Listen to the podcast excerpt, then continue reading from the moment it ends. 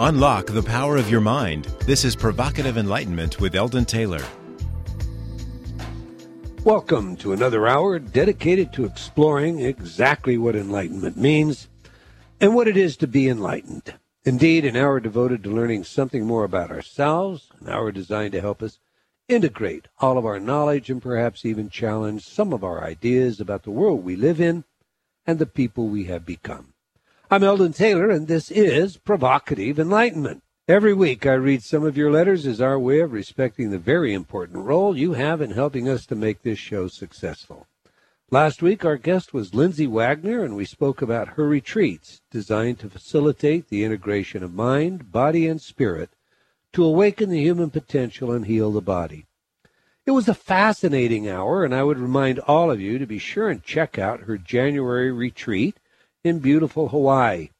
I'm working on attending that one myself. I have to move some things around in my schedule, so we'll kind of see, but it certainly promises to be well worth being there. Remember, you can check it out by going to lindsaywagnerinternational.com. All right, to the letters, and there were very many. Robin wrote, Lindsay is impressively wise. I loved her explanation of the importance of acknowledging our faults. I've never looked at it like that before, and it coincides with something else I'm hearing and learning. I love Lindsay Wagner. She is beautiful inside and out. Thanks for getting her on your show. Margaret wrote, caught the replay. I love the part about accepting our flaws. Thanks for the loving message. Gary wrote, I enjoyed Tuesday's radio show with Lindsay Wagner. I remember watching her as the bionic woman. She mentioned that through EFT, we can transmute negative emotions into positive ones. I don't take issue with whether this or similar techniques can turn negative emotions into positive ones. My question is whether the karma behind such emotions gets transmuted as well. I find that in the new spiritual movement, we talk about overcoming negativity. However, I believe that to be truly free of negativity, we have to transmute the karma behind it. I've been taught that karma can be transmuted through such activities as prayer and service. I don't believe it can be tapped away. Well, that's an excellent point, Mark, but we must also remember that not everything a person experiences in this life is necessarily the result of some prior lifetime's karmic cause. Suzanne wrote, I love Lindsay Wagner. She was recently on Healing with the Masters and led a beautiful meditation. She is so wise and real. Elaine, Elaine wrote, I listened to Lindsay to the I'll get that said. I listened to the Lindsay Wagner show.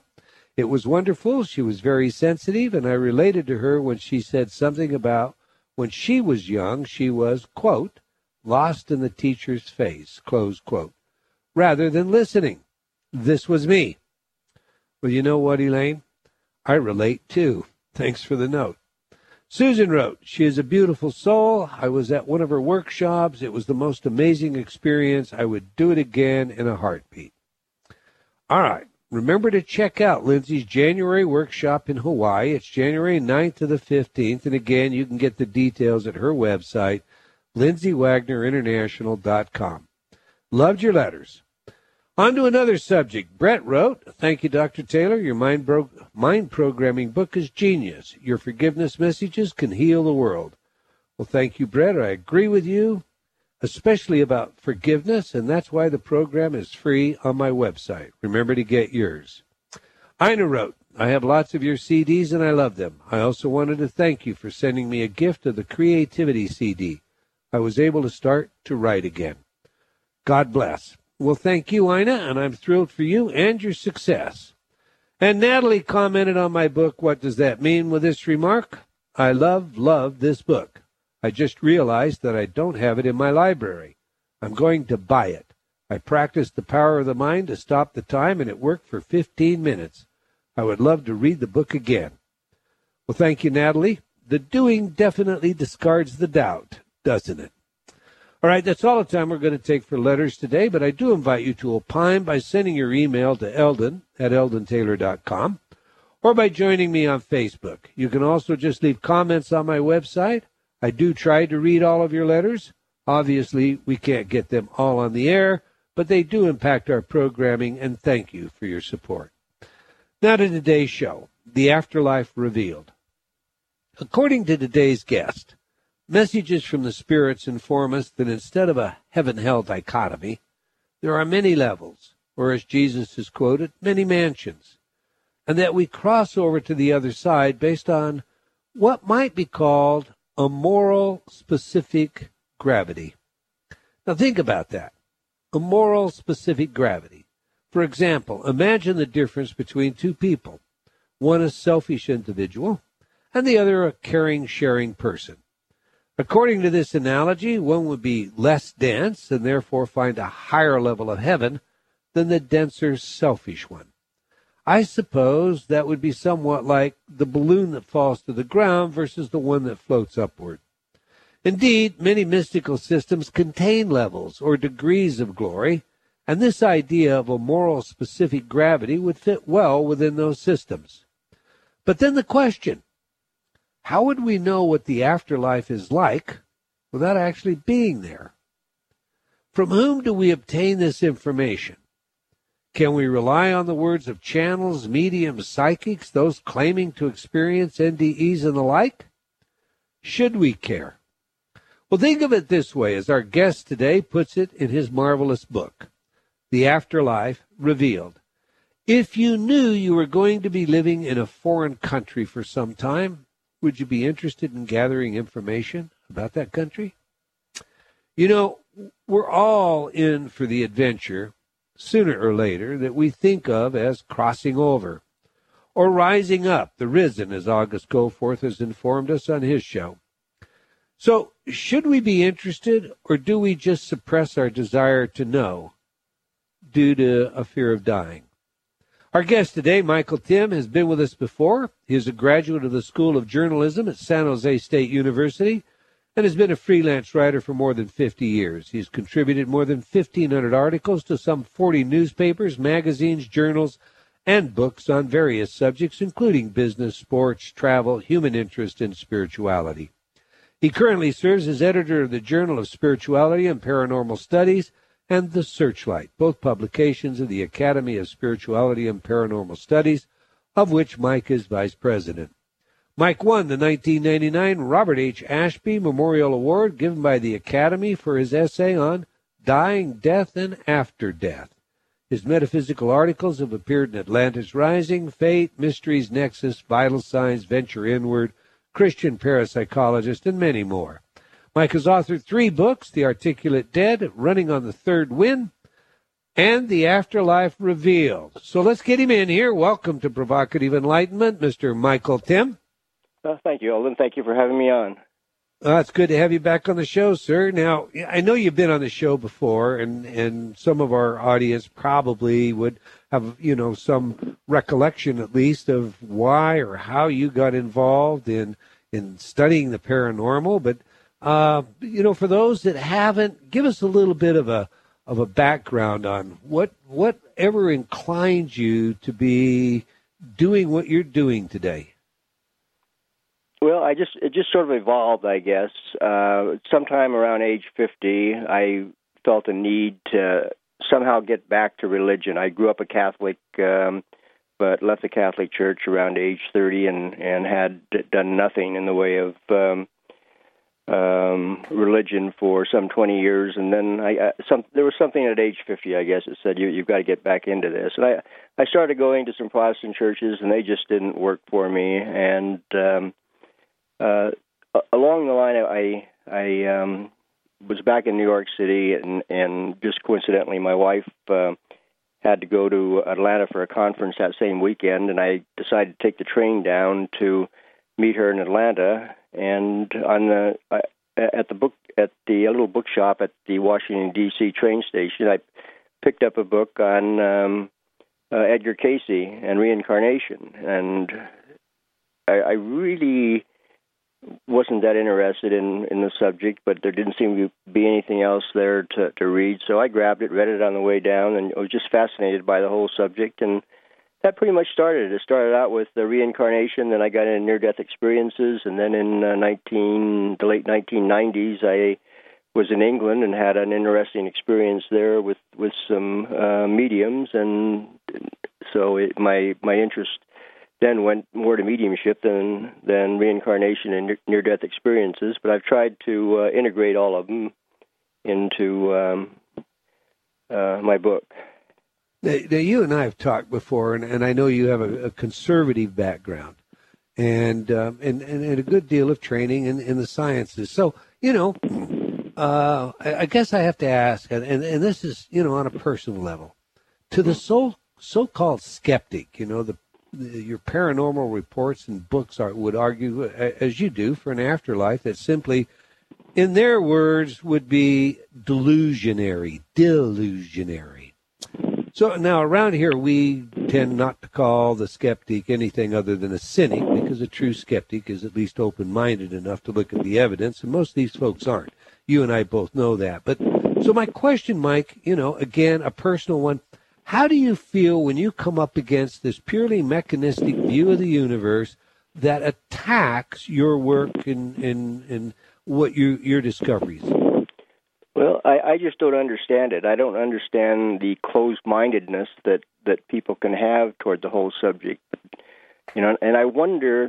I have friends uh, at my age. I'm in my mid seventies, and uh, they see themselves um, as devout atheists and and see nothing ahead. They have a very um, bleak outlook, but they just won't even look at the evidence. I try to get them to look at uh, some of the evidence that I've come up with in my first book, The Articulate Dead.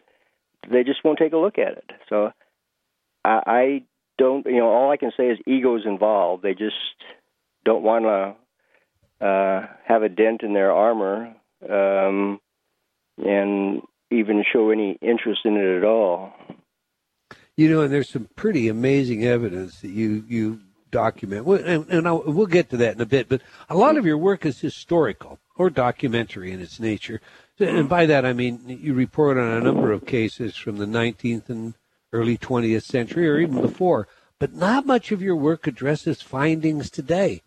Things like, you know, ectoplasma, the paraffin molds, and the like simply do not seem to be presenting themselves today. Have I got that right? Or I mean, so I, I guess I'm wondering: is there less spirit activity today than than there was in the past?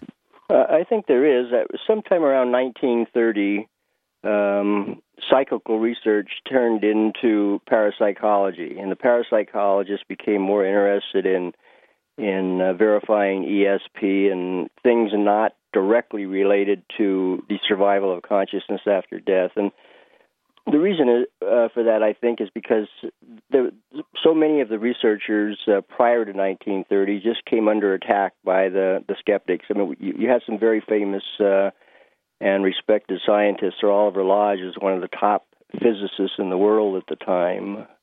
Um, Dr. Charles Richet was a Nobel Prize winner in medicine. Uh, Dr. James Hyslop was a uh, respected um, professor of of uh, psychology at Columbia University, and there were a number of others, but they they all came under attack. Nobody um, um, respected their findings, and so they just sort of retreated sometime during the 1920s, and that's when it all turned to parapsychology and ESP. It's, it's never got back there since. Uh, and I think also that um, I think the spirits retreated. Uh, there were messages that came through during the 1890s and early 1900s that said that we, you know, we being spirits, uh, didn't anticipate um, number one that the low-level spirits would be able to influence our communications as much as they have. You know, we, we tend to lose uh, sight of the fact that that the spirits are not all powerful or not all um, you know what what religion makes them out to be that they can do anything. Uh, they are working on their side uh, just as we're working on our side to try and communicate. Or at least back in the 1850s, they were uh, when when all this seemed to have have uh, started. They yeah, um, you know, it all started in 1848, I guess, with the Fox sisters. That's that's the um, um, seminal event. The Fox sisters started hearing raps um, around their house, and they didn't know what it was, but they, they figured out that they could respond to the raps, eh, you know, and ask the raps, you know, three raps would mean yes, two raps would mean no, and one rap would mean I don't know or something to that effect. And this the whole communication began with that, and and it was supposed to have been the idea of Benjamin Franklin. After he died, he figured out how to make these raps and to start you know the communication process going. And the reason for that was that we had just become so materialistic by that point. You know, even in the 1850s, we were turning to materialism, and um, there was a need uh, felt on the other side to try and bring us back to spirituality, not necessarily religion, but spirituality. And so, through the late 1800s, this progressed, but there was just so much opposition to it, both by science and by religion, that it just didn't get off the ground. And so, then sometime around 1930, they just gave up.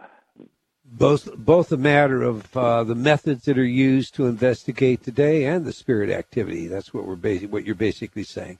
Refresh right. my memory. The Fox sisters and the rapping.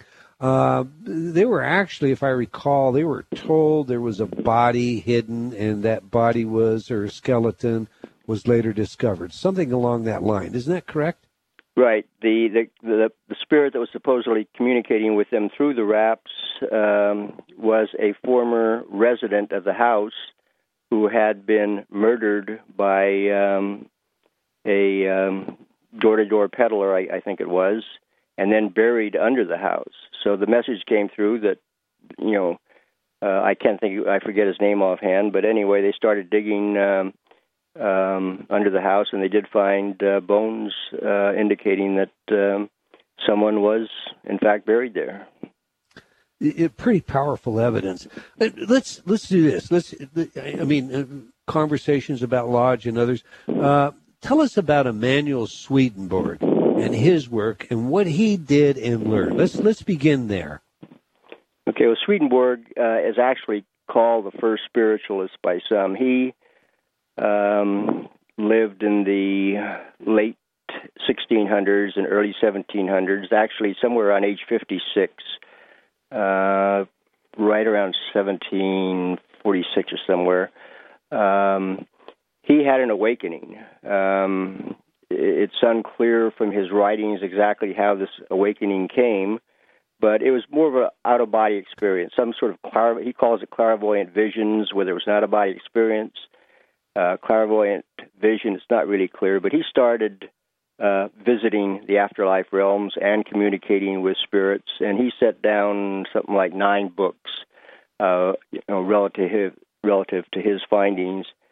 And he was the first to really say that you know heaven and hell is not a dichotomy; that there are many realms, uh, many, as as you pointed out, uh, many many mansions. Um, um, in the afterlife, and that we go to those mansions based upon you know what we built up during this life and and um, um, the, the moral specific gravity that you mentioned. So we we go over to another level based upon that moral specific gravity. So he was he was the first one that really came up with this, but it wasn't really until 1850 that um, the whole spiritualism idea came about. Although the, the Swedenborgians um, don't accept spiritualism per se, so there's sort of a um, division there. They don't feel that it's good to continually go to mediums and to listen to mediums, which to some extent I agree with. Uh, well, well, let's go to there because I mean, you know, there's first of all there's the question of reliability about mediums, and before mm-hmm. we start talking about what we can expect on the other side, you know, I, I, guess we should maybe look at the at the messenger, not not just the message.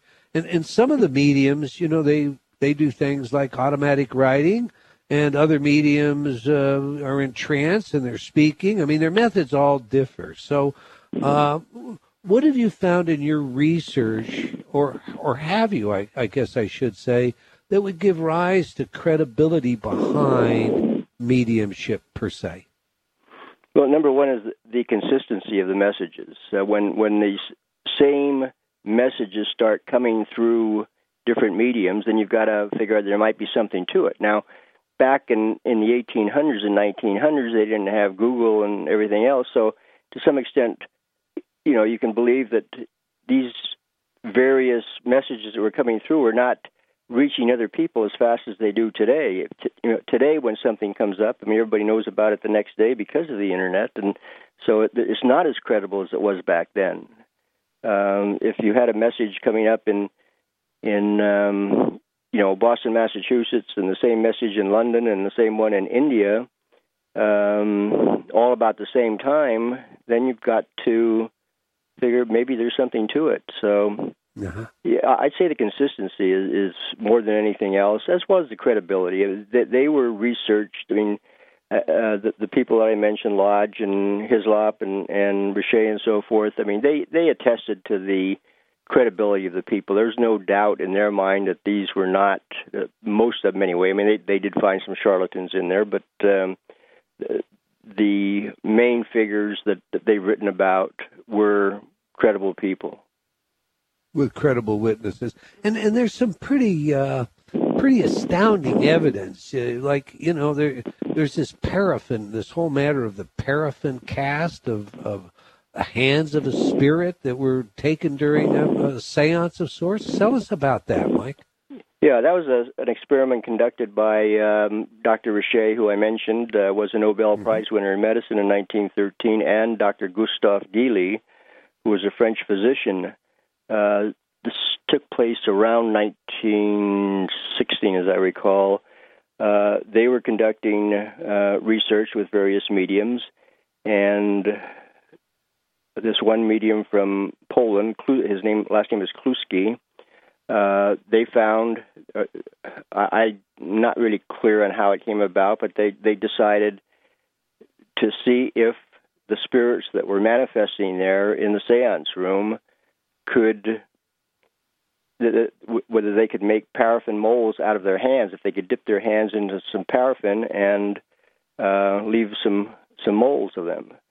And you know, it's important to keep in mind that, that these were done on these tests were done under very strict conditions. Uh, Dr. Geley would completely search the people before they came into his room. He would lock the room behind him so that there was no question that eh, you know there were no Confederates involved. So they were sitting in there, uh, Geley, and they also had Camille Flammarion, who was uh, a well-known astronomer, uh, French astronomer at the time, and they would the spirits would manifest, and they would ask them to dip their hands into the paraffin and they would develop moles. And the, these moles still exist today. They're back there in in uh, Paris at the Metaphysical Institute, I think it's called. Now right. there's and, there's photographs. And indeed, they they checked the moles, didn't they? They make sure that it were that they weren't the same hand size, fingerprints, et cetera, and so forth as as anyone had been in the room uh, following that. Listen, when we come back, we'll we'll pick up some more of this. We've got a hard break coming up, Mike. So uh, you know, if you're not in our chat room, we invite you to go there now. Uh, you're listening to Provocative Enlightenment. We're talking with Mr. Michael Tymn about his newest book, The Afterlife Revealed. It's a great read. There are links on my website to it. You can find it at, uh, well, online at, uh, at all the online stores. I happen to really like this book. If you're not, uh, uh, you know, again, as I say, if you're not in our chat room, now's a great time to do it. Stay tuned. You won't want to miss what's coming up next. We'll be right back after these words from some of our friends.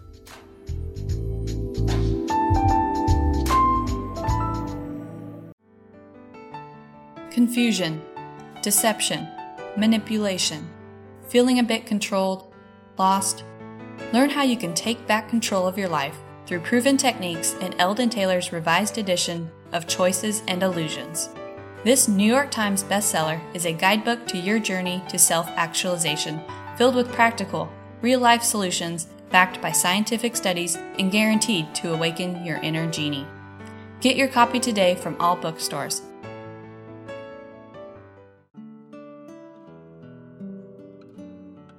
Have you talked to yourself lately?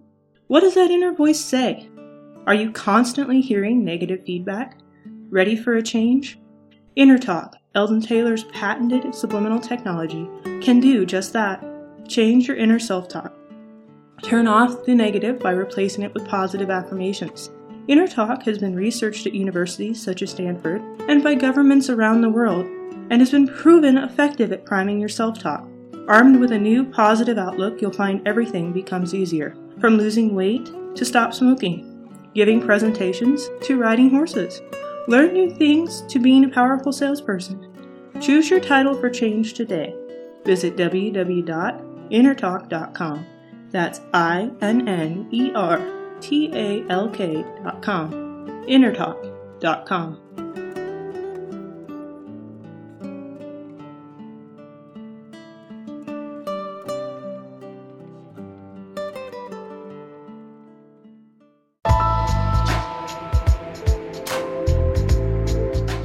Unlock the power of your mind. This is Provocative Enlightenment with Eldon Taylor.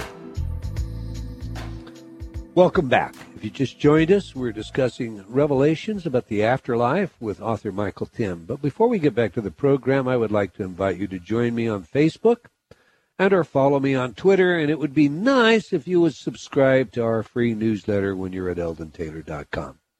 I would also like to invite you to tell at least one person this week about our radio show. Indeed, if you enjoy our show, please shout it out. Okay, let's get back to, to what we were discussing, Mike, before the break. Okay. Uh, the paraffin test, you know, this paraffin mold experiment, the fact that the mold still exists.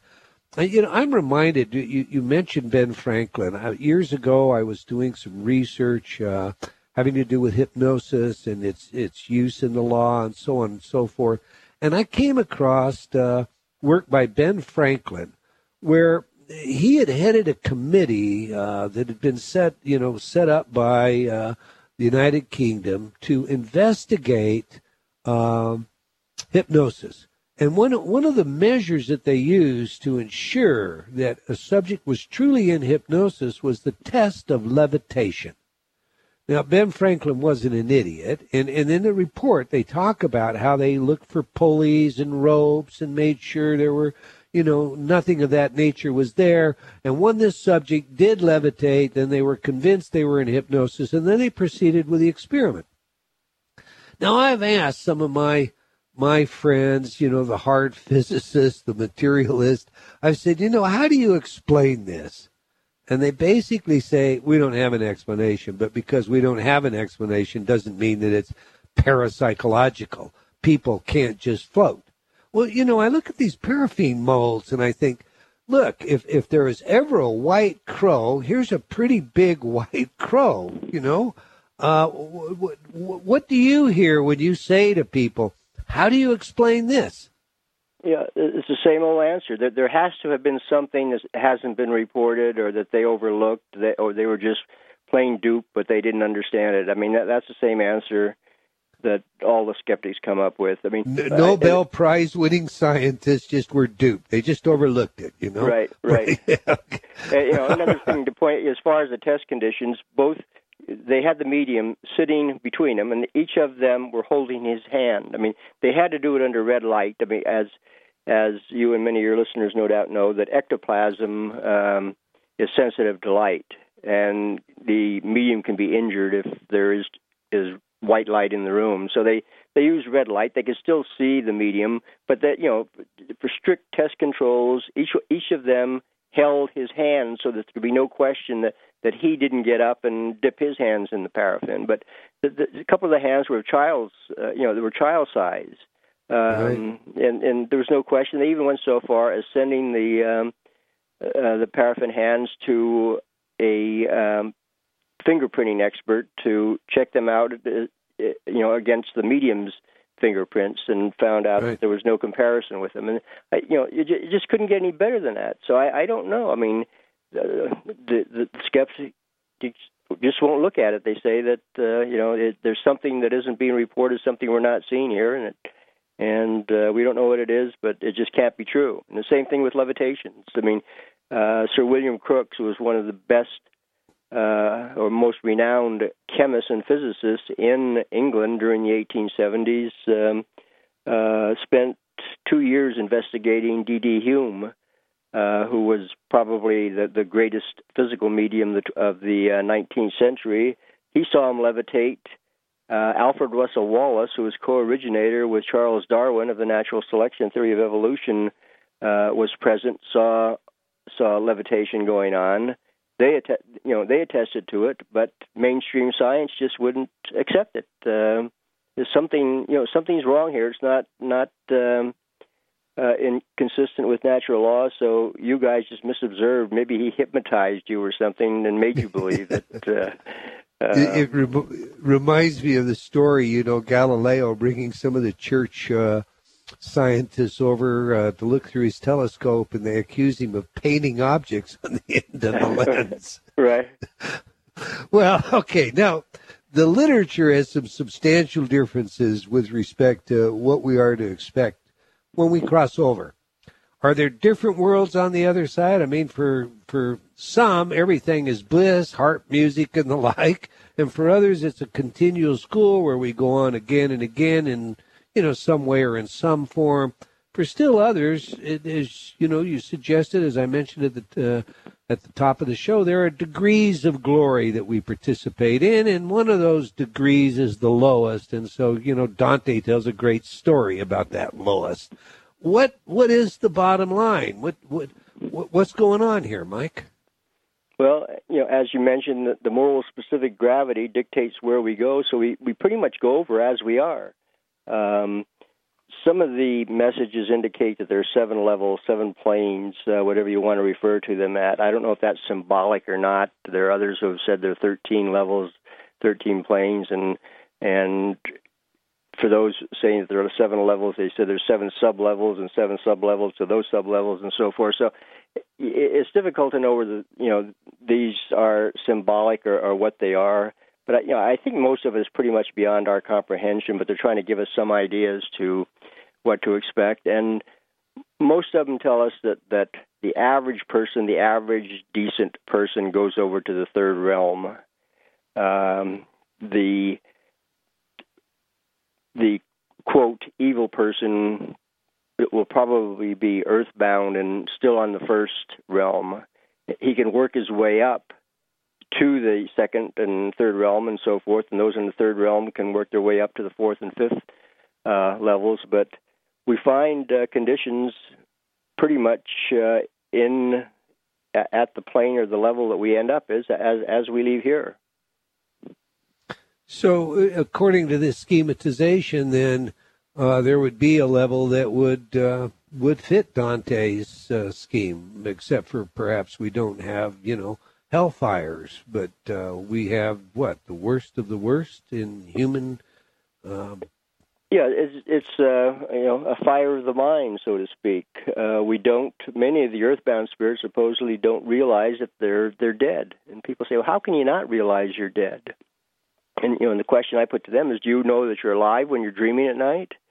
Uh, it's you know a, a total different reality, and there's there's a um, a degree of consciousness. I think those on the second level are like sort of in a, in stu- what I call stupor land. Um, they're half awake and half asleep, and they recognize at times that they are dead, and other times they're not quite sure. And uh, you know, the example I view one one of the examples I use in the book was uh, when we're watching TV. I um, don't watch that much TV, but I got really addicted to the 24 television program it was on a few years ago, and and I found myself at times, you know, forgetting that you know it wasn't real. There were, you know, the the, the it was a series, and so one hour would end, and you'd have to you know come back the next week to uh, figure out what was going to happen. There was one week that I had a trip planned, and I was going to miss it. I just couldn't. Um, you know, figure out how I was going to see what happened to Jack Bauer. Um, and I kept kept reminding myself, this is not real. Why do you care? But you know, I did care, and I, I think it's you know, even though it's it's unreal, that's um, uh, becomes part of our reality, and this distinction between reality and unreality carries over to the afterlife. Okay, let's let's take a phone call, and then uh, after the phone call, I want to ask you about uh, the story of the entity and those kinds of of possibilities, both you know currently and in history, because our current, you know, what we have currently would tend to give us that kind of a manifestation more than it gives us the kind of manifestation that uh, Lodge and Richet and so forth worked with then. But let's go to go to the phones. Uh, we have a caller from Loganville, Georgia. I believe it's Rodolfo. Rodolfo, are you there? Hey guys, what's up? Hi. Welcome Hi, to the Mike. show. You got a question for us? I do, man. Actually, I want to share a little bit. Uh, you tell me if I'm overseeing the time, but um, I grew up with a family that was uh, very particular. I think well, everybody can say the same, but um, my dad was a UFO researcher, and, and my mother was very interested in a lot of stuff that was related to art and alchemy and stuff like that. Well, I was just a kid, and we ended up at a point living for many years in a house that was built up on top of a an Indian burial, like a you know like a, a cemetery, uh, which I did not know for uh, many years, but I did witness um, activity and uh, stuff that I consider strange as the years went by. But when I was a kid, for me, it was just okay. There's smoke in the hall, you know, a, a smoke that didn't smell or stuff like that, or uh, the, the the the critical point was when we heard like voices under my window, and my mother went to check uh, what was it, and the only thing we found was like a uh, a set of clothes, like like you know like like jackets and and pants and stuff like that, but there was nobody there. Um, plus, my dad used to actually uh, go in search of like Indian remains and stuff like that. This was in Argentina, where I'm originally from. And what happened is, uh, my, my question goes to, to this point. I never really experienced fear. I experienced curiosity uh, all the time, and every time we went over the subject with my family, it was just like, oh, you know, just don't bother they they, they don't bother you. It was not like really or tell me more about it. It was really it was no big deal because it was kind of like everybody was was okay with the subject, and and so I do remember like as I was growing up, like meeting other kids and stuff like that, I was sharing this kind of story. Like people was kind of like looking at me like freaking out, and so I, I, I realized that there was two different things: the point of view that I grew up with, and the point of view that a lot of people had about their subject. So when once I was already living by myself uh, uh, in college, I, I noticed that I had uh, some kind of following from Rodolfo? yes. Rodolfo, what is your question, sir? my question is that uh, at a point I, I had a I sort of like uh, I talked to this whatever it was like that I was manifesting that was different, um, and I say and established my my intention of communication with whatever it was, and and since that day, uh, everything that is invisible or spiritual or whatever, it's only been helpful. And I, I want to know if what Mike thinks and what do you think about um, you know the, the the I think the energy we emanate is the one that actually connects us or links us to whatever is out there and it's kind of like trying to speak the language you can you know you cannot speak Japanese if you don't know how to but if you are into that or are curious about certain things those things are going to come and they're going to reveal to you you know what I mean? Good question. Yeah, good question, Mike. So, you know, and that's in line with where I was going to go with the next one on the entity. Do we attract spirits of the same kind of moral gravity that we perhaps have ourselves, you know, of our own intention? What, what are your thoughts there? Uh, I think we do. I mean, much of the research that was conducted by those researchers I named, you know, said that very same thing that we do attract, or that the medium primarily attracts the type of spirit that that she she or he reflects. So if you have a, a a medium of a very you know high spiritual nature, she's going to attract you know high spirits. And if the person is and you know pe- people seem to think that mediums are all spiritual people which they're not. There are some mediums who um are very vulgar in nature and they are they tend to attract low level spirits Okay, that answer your question, Rodolfo? That was my question, and that's that's a, that's a super clear answer. That was my experience, man, for a long time. I never, after clarifying what was my intention of communication with this realm, whatever it was, I don't know how many are. Uh, the only interaction that I have is is uh, actually beautiful. Okay. Well, thank you for your phone call, sir. Appreciate it.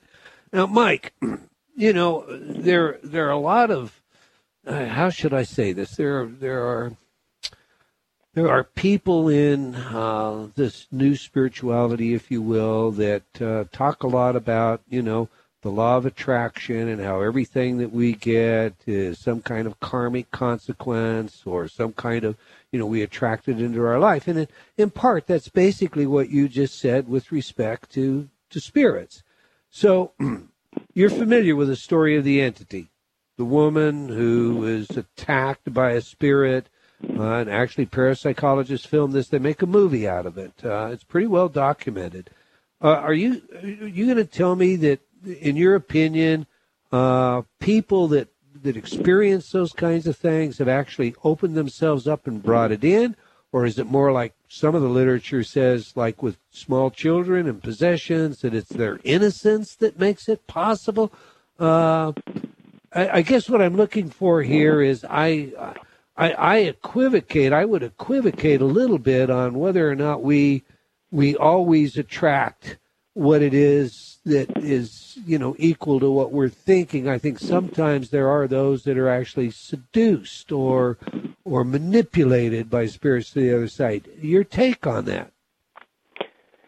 Boy that's a tough one. Uh, you know i think it, it depends to a great extent on the spiritual consciousness consciousness we've built up in this lifetime a person who has built up uh, considerable spiritual consciousness will attract um, you know, spirits of a higher nature. As, as I said before, those who, who don't have any spiritual consciousness uh, or any knowledge in this area are will probably attract uh, lower level spirits. I, I don't know any other way to put it than than that. I, I'm not really into the whole ghost thing. Uh, I don't follow ghost hunting and, and um, so I, I I'm not really that familiar with with the uh, case you mentioned. I may have heard of heard of it, but I just don't recall it offhand. Okay. What, what do you think then, Mike, uh, about such things as uh, deathbed repentance, precognitions of death, reincarnation, and so forth? Is there any truth or value to these constructs? Uh, well, totally different subjects, but I, I as I mentioned before, I started believing in reincarnation when I started reading the, the Edgar Cayce books, but my feeling now is that reincarnation exists, but it doesn't exist in the same way that people who believe in it think it does. There's it, it's for the most part beyond human comprehension, but I think we all have a higher self, and fragments of that higher self reincarnate, so to speak, at times come back into the earth realm, but the greater self is still on the other side. Now, how we comprehend that, I don't know. I mean, that's beyond my comprehension. I just don't think it, it reincarnation plays out like uh, most people who believe in it think it does. But at the same time, as I said, reincarnation exists. So you don't see a person moving from, say, uh, the fifth level to the sixth level as a result of reincarnating and, and doing something properly in a physical lifetime that advances them to the next level. No, I do. I, I feel that a person can move up to the next level both by his earthly experiences, well as well as what he or she learns in, you know, whatever realm he's in. Um, but again, if the person is, let's say, on the fourth level, and only a fragment of his personality uh, reincarnate, so to speak, uh, in the earth realm, uh, that is helping him progress, but his greater self is still on the fourth realm. It's not really, you know, his entire self. Uh, I, you know, it, it's it's difficult to understand, or you know, and e- even more difficult to explain. But um, I do I do feel that uh, a person that reincarnation, in the general sense, will help a person uh, advance to a higher realm. Okay, focusing on what happens in this whole process, death. Is there any value to deathbed repentance? Uh, I don't think it, it it hurts. I mean, it's not going to undo the life you've led. I mean, if you all of a sudden, uh, uh, two minutes before you die, you say an act of contrition, uh, it's not going to make that much of a difference. I, I I can't think of any uh, after death communications uh, that have come through from spirits saying that you know they did make an act of contrition and at you know on their deathbed and they were better off for it. It, it it's probably not going to make that much difference. Now some people have precognitions of death and at that point in their life they maybe turn things around and maybe maybe the precognition is valid for 30 days or so uh, you know so they're very generous with uh, their wealth and and support it, it, it, does that make a difference? I think it does. In fact, I've just coincidentally, I'm, I'm writing a book now um, on the uh, our April 15th next year will be the 100th anniversary of the Titanic.